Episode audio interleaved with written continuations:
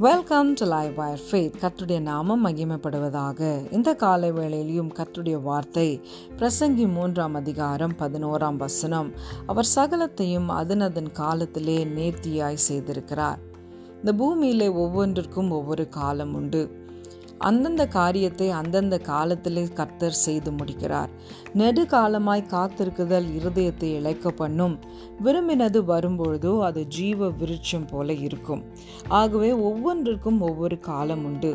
யோசிப்பு தன் தகப்பனால் மிகவும் நேசிக்கப்பட ஒரு காலம்.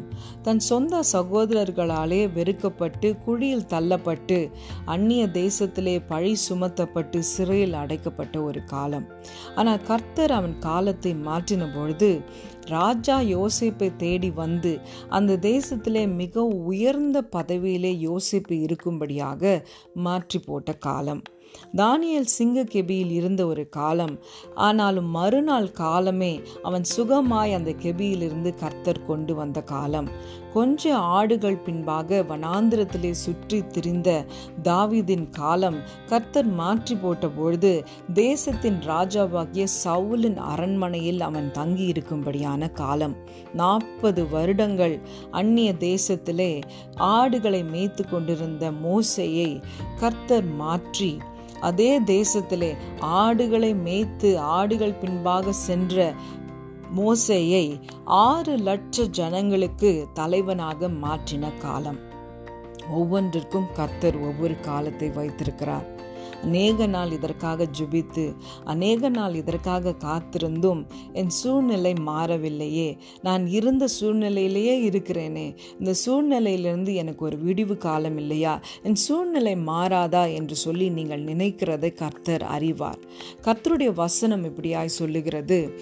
அவருடைய வசனம் அவருடைய வார்த்தை நிச்சயமாய் நிறைவேறும். அது தாமதியாது. கர்த்தர் சொல்லுவார் ஆனால் அவருடைய வார்த்தை நிச்சயமாய் நிறைவேறும் நிறைவேறும். அது ஒரு நாளும் தாமதியாது என்று கர்த்தர் சொல்லுகிறார். அவர் சொன்ன வார்த்தையை கர்த்தர் ஏற்ற வேளையிலே ஏற்ற காலத்திலே நிச்சயமாய் நடக்கும்படியாக செய்வார். வாக்கு தத்தம் குறித்த காலத்துக்காக வைக்கப்பட்டிருக்கிறது. அந்த குறித்த காலம் வரும்பொழுது நிச்சயமாய் அந்த வாக்கு தத்தம் கர்த்தருடைய வார்த்தை உங்களுடைய வாழ்க்கையிலே நிறைவேறும். ஆகவே கர்த்தருடைய கரத்தில் நாம் காத்திருப்போமானால் நாம் அமர்ந்திருப்போமானால் கர்த்தர் நிச்சயமாய் ஒரு விடிவு காலத்தை உங்கள் சூழ்நிலை மாறும்படியாக அவர் செய்வார்.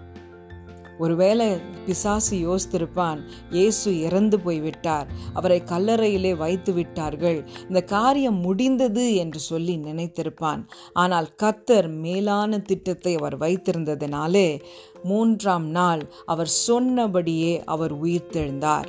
மாலையில் அழுக என்றால் காலையில் அக்களிப்பு.